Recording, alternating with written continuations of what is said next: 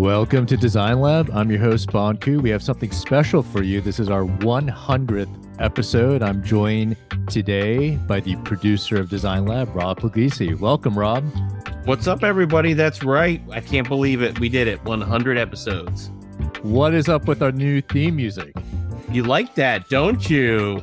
Well, it's become a bit of a tradition now that we like to switch it up and change our music now and then. And this is going to be our third intro music rendition produced by the great and fantastic Manny Houston.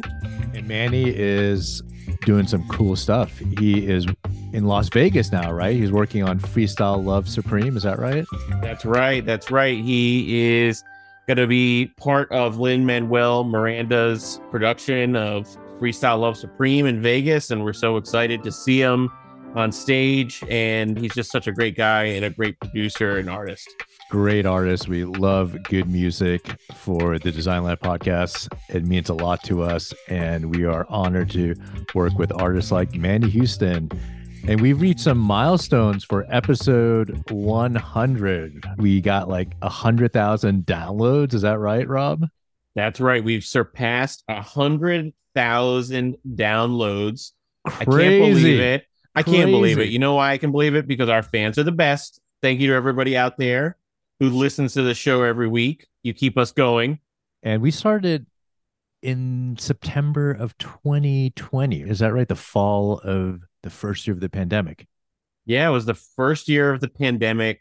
We were looking for a way to reconnect with people, and this was just the perfect way to do that. And we were excited to get such positive feedback from people who were getting energized and learning a lot from the guests we were bringing on. And man, oh, we had some great guests. And we really want this episode to be something for you listeners for supporting us. We've had some pretty good milestones.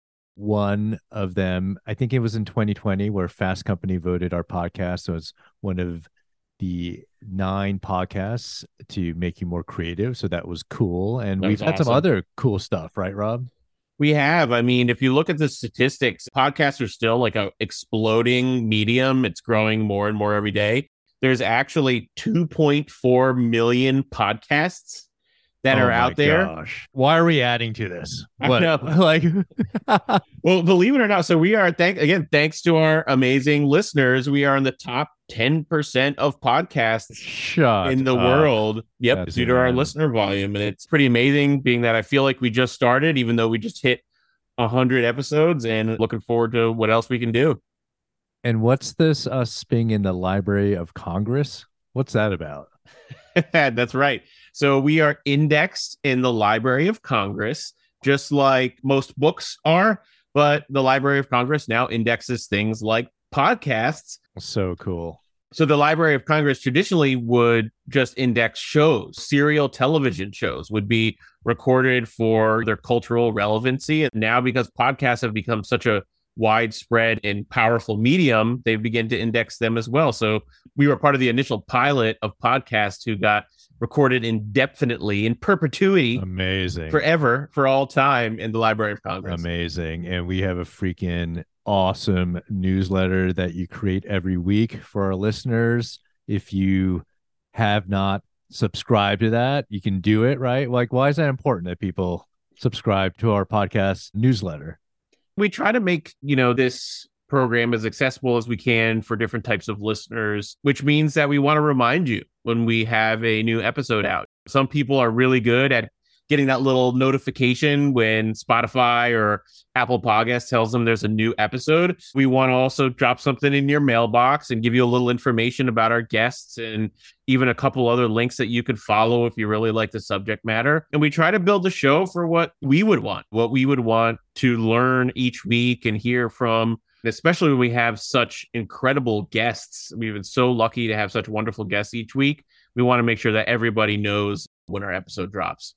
And I know you want me to say this every week, but if you haven't already subscribed to our podcast, do it. And you support us by going to Apple Podcasts or Spotify, and you can actually rank our show. So right now we have almost a hundred five star ratings on Apple Podcasts. What? We don't have a hundred yet, man. So if you're listening, push us over that hundred range. So we currently have a five star rating, but give us a hundred. There's very few podcasts with five star ratings. And even big podcasts, they don't have a lot of ratings. We have a good chunk of ratings, but I think we can make it to 100. And you people out there can help us do that. Yeah. It helps others find out about the show. So thank you for supporting us. And we have a pretty cool episode. Can you tell our listening audience what they have in store for them? Oh yeah, episode 100 is a clip show. Yeah. you know, we wanted to go back to the beginning and revisit some of our earlier guests, discuss some of the topics that they brought to us. It's like a highlight reel. And so we yeah. picked out some of the best clips and we're just going to like talk about them, what it meant to us. We wish we could have done it with every single guest, but this episode would have been like five hours long. So we just picked out a few of some of our memorable earlier clips from the show. It's been two years since we've heard from some of these folks, and they're so awesome. And we wanted to get back to what they had to say and share it with all of you once more. Cool. So, how do I do this, Rob? What do I do? What's going to happen is using the magic of radio, we are going to introduce each uh, of uh, a number of guests and play these clips.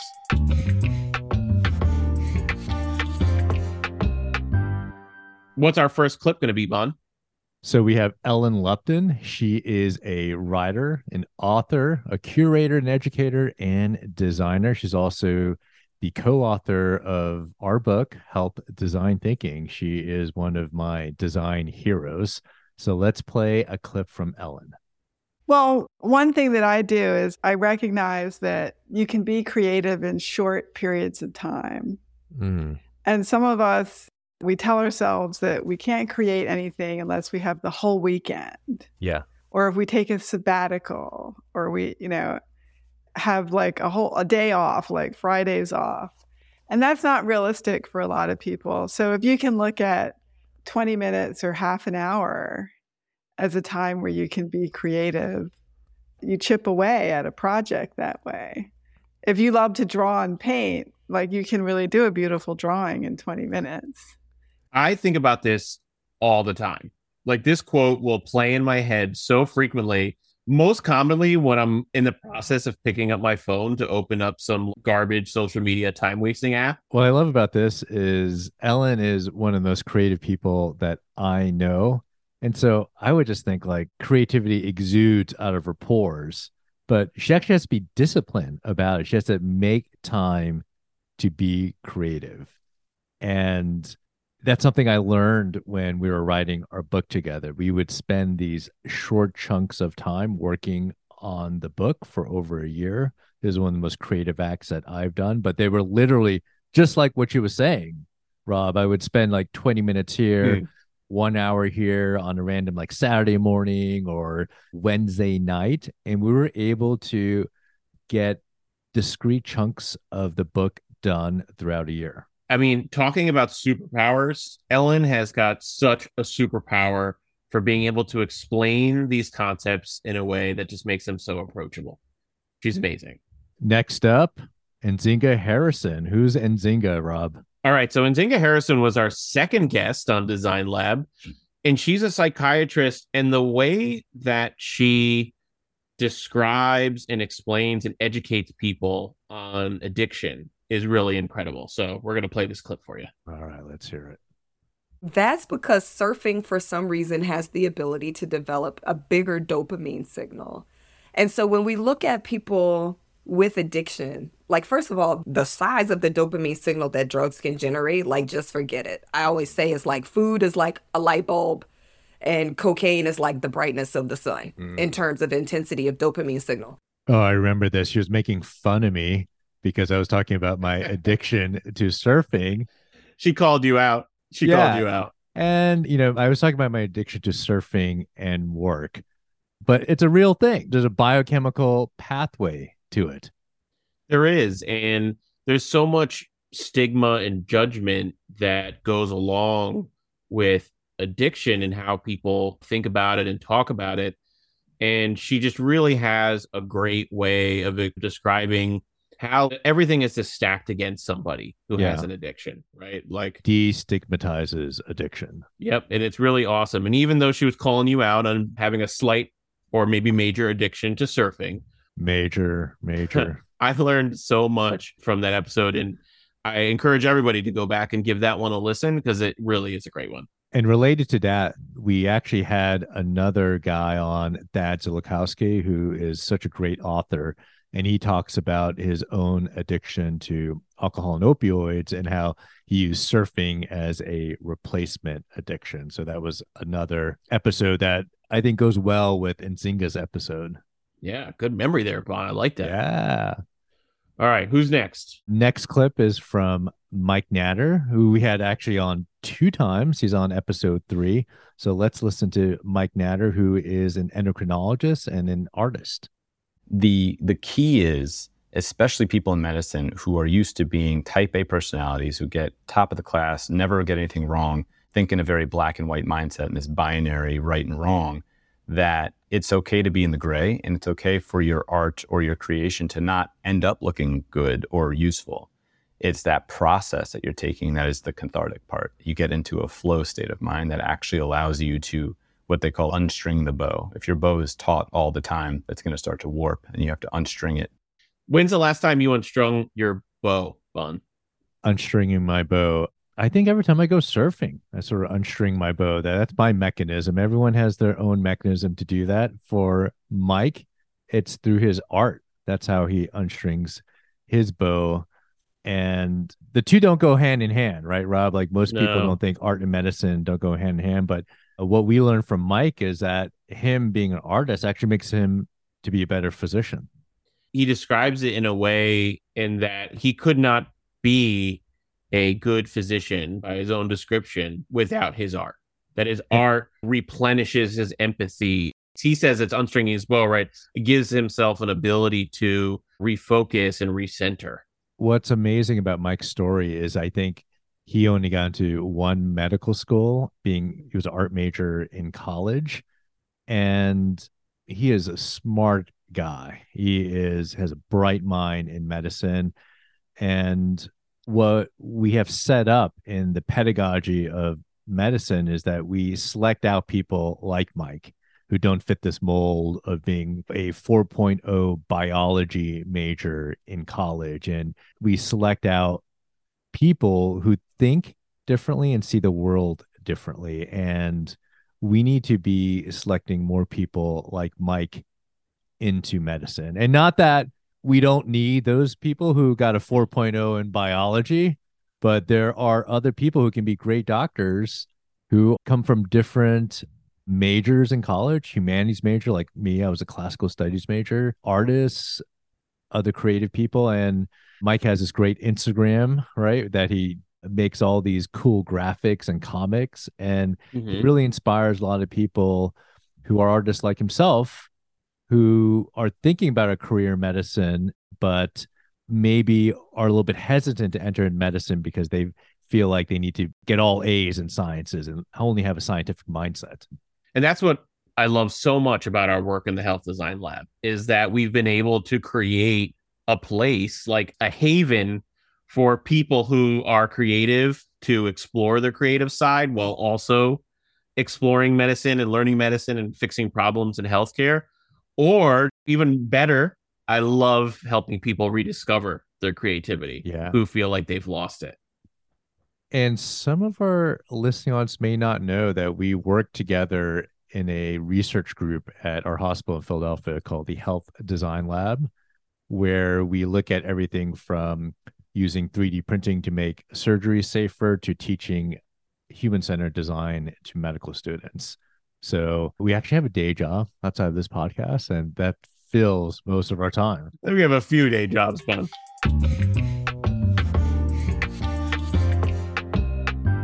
One of our inspirations is John Maeda. Tell us about John. I love listening to John Maeda's speak. He has an ability to light that creative fire in my brain, and he does that to a lot of people. And He currently defines himself as a technologist, but he's also an artist, educator, graphic designer, computer scientist, an engineer. He encourages people to be everything that they can be. And it's Yeah. amazing listening to him. He's also an author. I have several of his books. He was president of Rhode Island School of Design and was at MIT Media Lab before that. So let's listen to a clip from John Maeda.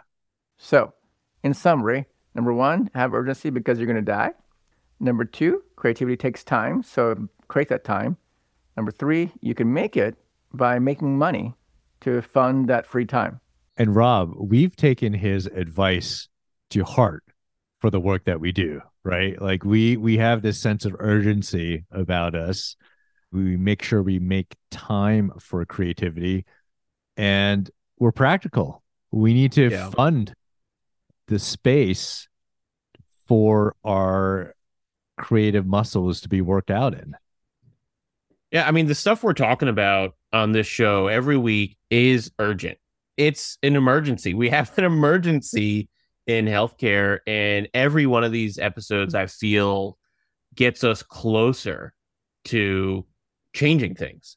And each of the guests we've had on the show are each contributing to the world in a way that could make us all healthier. during the pandemic, I think we felt this sense of urgency, right? And there have been a lot of creative acts that were being done during the pandemic. I know, isn't it fascinating? So much about the pandemic was incredibly tragic, but you know, just like how we were inspired to create this show, so many people kind of were just like fed up and they were like, we have to fix things. We have to do things differently. And that's incredible. And to go from one in, incredible designer and renaissance man, quite frankly, to another amazing designer. Who do we have up next, Bun? Next up is Giorgia Lupi. She's a information designer and partner at Pentagram based in New York City. Giorgia Lupi is originally from Italy. I love her Italian accent. This was a fun interview. And she's the co-author of a book called Dear Data, which I have. Love the book, highly recommended. So let's listen to Giorgia Lupi talk about data. what fascinates me in general about data is really not the numbers, is the power of abstracting our lives one subject at a time so that we can really all focus on that aspect. And then the power of being an incredible materials for visualization and for graphic design. And so this is really the way that I see data in general. It is really my way of seeing the world and my way to expressing myself. So, as a person with diabetes, hearing Giorgia talking about data and how data is represented is like so important to me because now that there's so many incredible technologies that enable us to collect just unfathomable quantities of data, now what? Right? Yeah. Like, what do we do with it? How do we make any sense out of it? Yeah, and she talks about data being a design material and a way to express herself, which most people don't think about data that way. And your life is filled with data that are life and death data, right? From you you have a insulin pump and you have a continuous glucose monitor. So you're always getting data about yourself.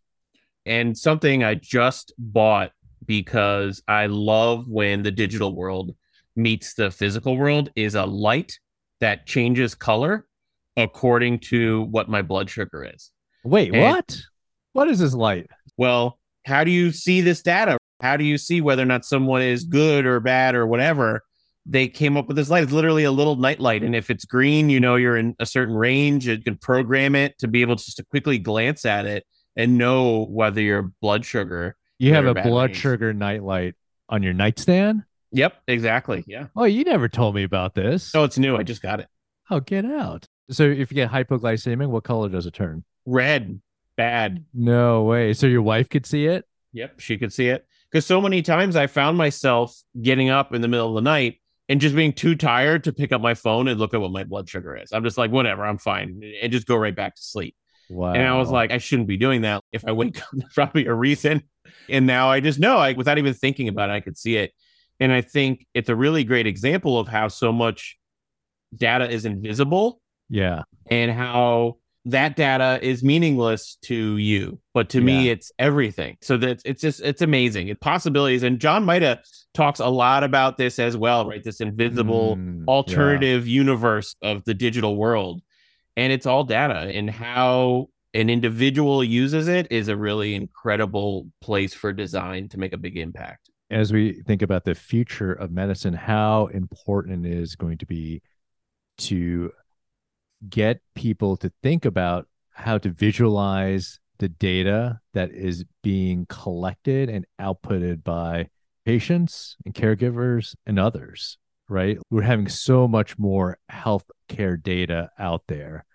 And there's going to be a role for designers to represent that data accurately and to storytell through that data. and to make sense of it because there's already not enough healthcare professionals in the world just to do that face to face encounter. Now we're creating all this other potentially actionable data.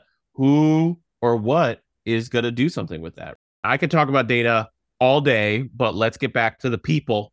And Craig Wilkins, awesome, amazing guest. And he's an artist, activist, academic. And I just love the way he talks about repurposing things in the environment in this next clip. All right, let's listen to it. It wasn't designed to do any of that stuff. But these are kids who are using what their environment has provided for them to do something that they really want to do. And in a sense, they are reimagining the ways in which materials can be used. And that's one of the tenets of hip hop architecture is to reimagine what was considered discarded into something that is a substantial or substantive. And to give some context around that, he's talking about the birth of hip hop music and how people were using turntables that played records and how they were repurposing this technology to make hip hop music. So I love that connection. It was so cool as you know music is important to us and this Mhm. podcast and it was really cool to see this inspiration and to connect some dots there. Craig describes repurposing things that you have to create value is such an important lesson, and you can apply that to so many different things in our world. We have another amazing guest coming up on the next clip. On, want to introduce? Yeah, BJ Miller is a palliative care physician based in the San Francisco area. He's a inspiration to me. Loved his episode. Let's listen to a quote from BJ. Step one would be just to begin to get in touch with the fact that you are finite. Your time on planet is finite. I think from there, you start taking your time a little bit more seriously. You start, like for me, it's a really one of the ways it's allowed me to live better is when I realize that no matter what I do, whether I don't smoke, whether I eat my kale, whatever it is, I'm going to die someday. It's not a failure. It's not like I didn't try. And knowing that that end is coming allows me to be a little less paralyzed. So, what I mean by that is to say, okay, if I know the end is death, no matter what I do, well, then I might as well try because I have nothing to lose. Hmm. BJ Miller had a near death experience when he was a student at Princeton University and he went on to become a palliative care physician. He wrote a book on how we could redesign death. Everyone has to listen to this episode because we need to rethink or reimagine how we die, especially in the United States where we have medicalized death and a huge fan of BJ's. He's an inspiration to me. You're, going to love what he has to say.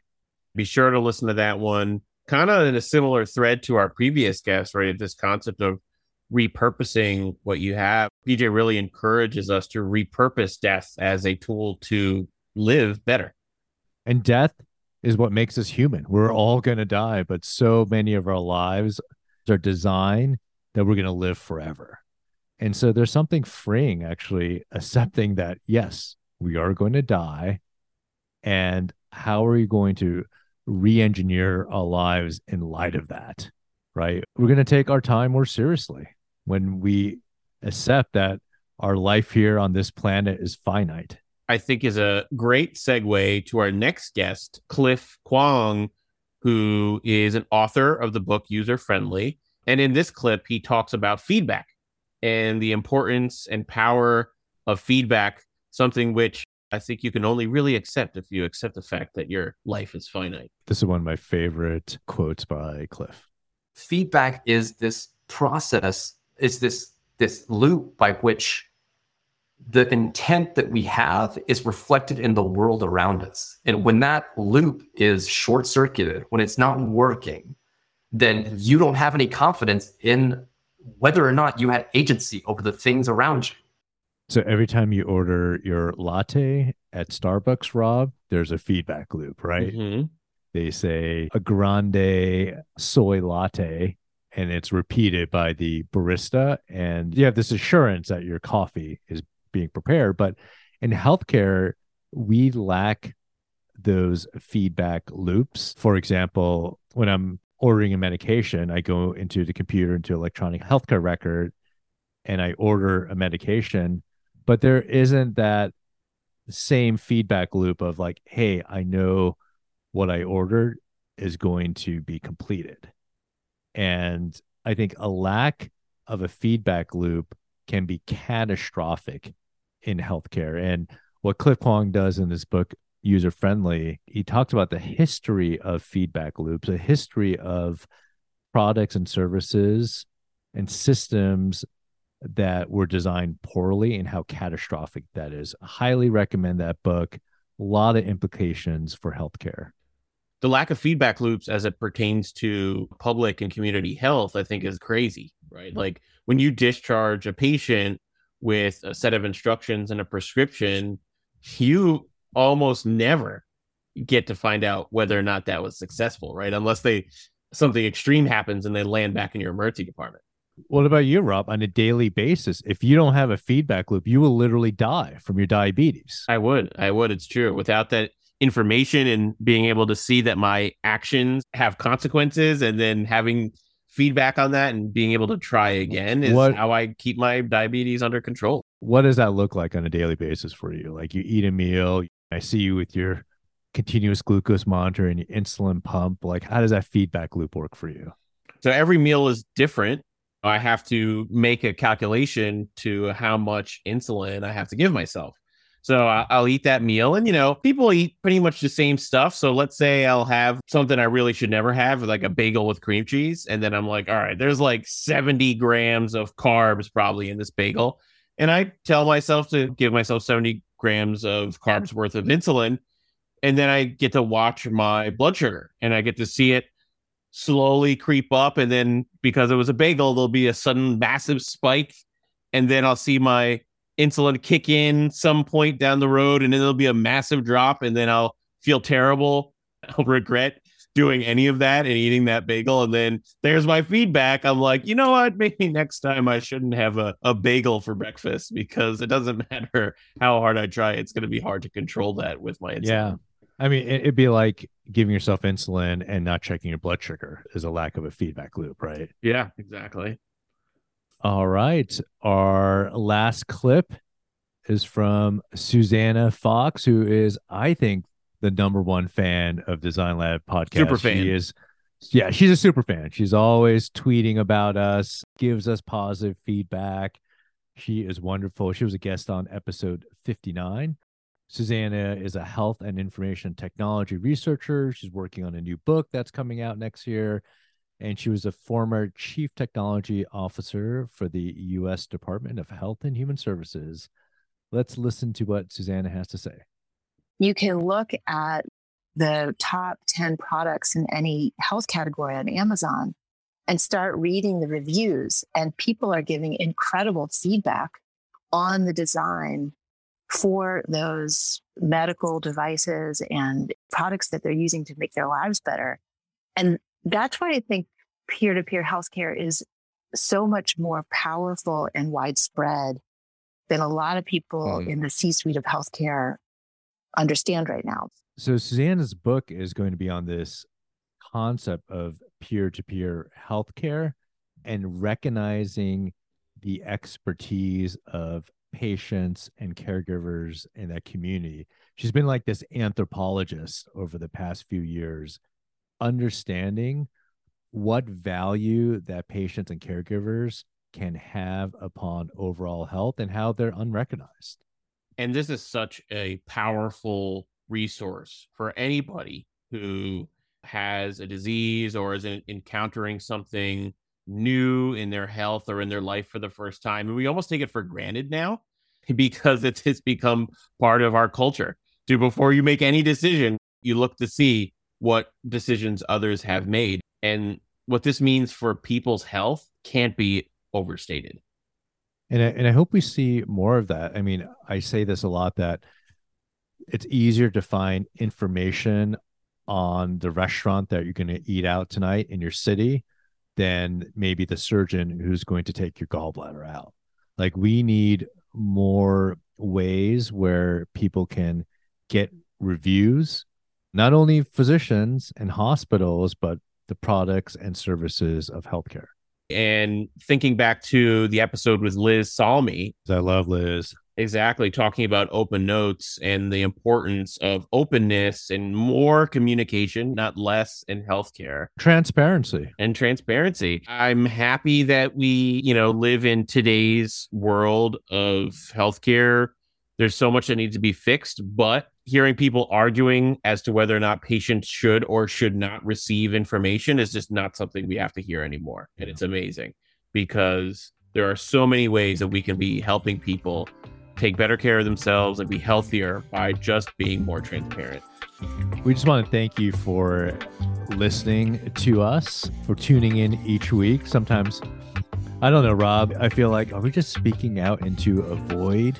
It feels like that. It does. It does because we're just here. We're like on Zoom. We're like talking into these mics, but it's cool when people give us feedback on like Twitter and Instagram and you leave some reviews on Apple Podcasts. And it's super helpful when you do that because sometimes it's a lonely experience to speak out into the void. Totally. And the constructive criticism is great too. When we make changes to the show and we make it better, it's awesome. It's so great to be able to continue to iterate and improve the show for folks. And for us, it's a lot of fun. It's the reason why we do this. We don't get paid to do this podcast, but it is a passion project for us. We are very curious about how we could design healthier lives. And there's a lot of garbage out there, misinformation disinformation. We really want to highlight the amazing people in our network who are doing this. And if you have ideas for future guests, please let us know. We love recommendations of people that you think can be on the show who can inspire us to live a healthier life. Exactly. How can they do that? How can people reach out to us, Rob? So you can just shoot us an email at bon at designlabpod.com or rob at designlabpod.com. Heck, drop it in a comment. We read every one. So we'll yeah. see it. You know, if you think there's somebody who we should have on the show, and we'll do what we can to get them on. One thing I think is funny is that people think we have a large team working on this podcast. So explain, Rob, how the magic happens. Who's our team? How did the show get produced? We're lucky to have some help, just a little bit. We do have some help, but most of the work is happening right here between Bon and myself. Bon does a lot of work curating an incredible guest list and communicating with them to make sure that they sound awesome when they come on the show and I get to apply all of my obsessive compulsive pharmacist tendencies to producing this show and making sure that it sounds as crisp and beautiful as possible for your ears. And each week, if you listen at the end of the show, we always give credit to the folks who do help us to make this show fantastic. People like Manny Houston, who does our incredible music, Eden Liu, who did all of the original art for the show, and then my editor, Fernando Quiroz, who is really a lifesaver and saves me a lot of time cutting these episodes each week. Yeah, thanks, thanks Fernando for helping us with that. So that was our 100th episode. Thanks for tuning in and helping us go down memory lane for some of our favorite design quotes. Yes, thank you. And I think we should send everybody home with a couple to dos, a little bit of homework. So we already talked about reviews. Well, I'm not going to say it again, but I will. And also send us your guest recommendations. But also tell your friends and family about the show. If not for us, for our incredible guests who give their time to to be on the show and to speak with you each week, make sure you spread the word. Help be our advocates for the show. The more ears we get, the more energy we have, and the more awesome work we'll put out for you to listen to. And hopefully we'll come back at episode 200. Episode 200. Let's oh, do yeah. it. One more thing, Bon. I also want to thank you for doing such a fantastic job with the show. It's been my honor to make a hundred episodes of incredible content with you, and can't wait to keep making more. Thanks, Rob. It's been an incredible journey. We cannot do this alone. We are a team, and this has been one of the most creative things I've done in my life. So thank you, Rob. Thank you for producing this. Let's make 100 more episodes, man. Thanks, everybody out there, for listening. We'll see you next week. All right. Now here's Manny Houston taking us out.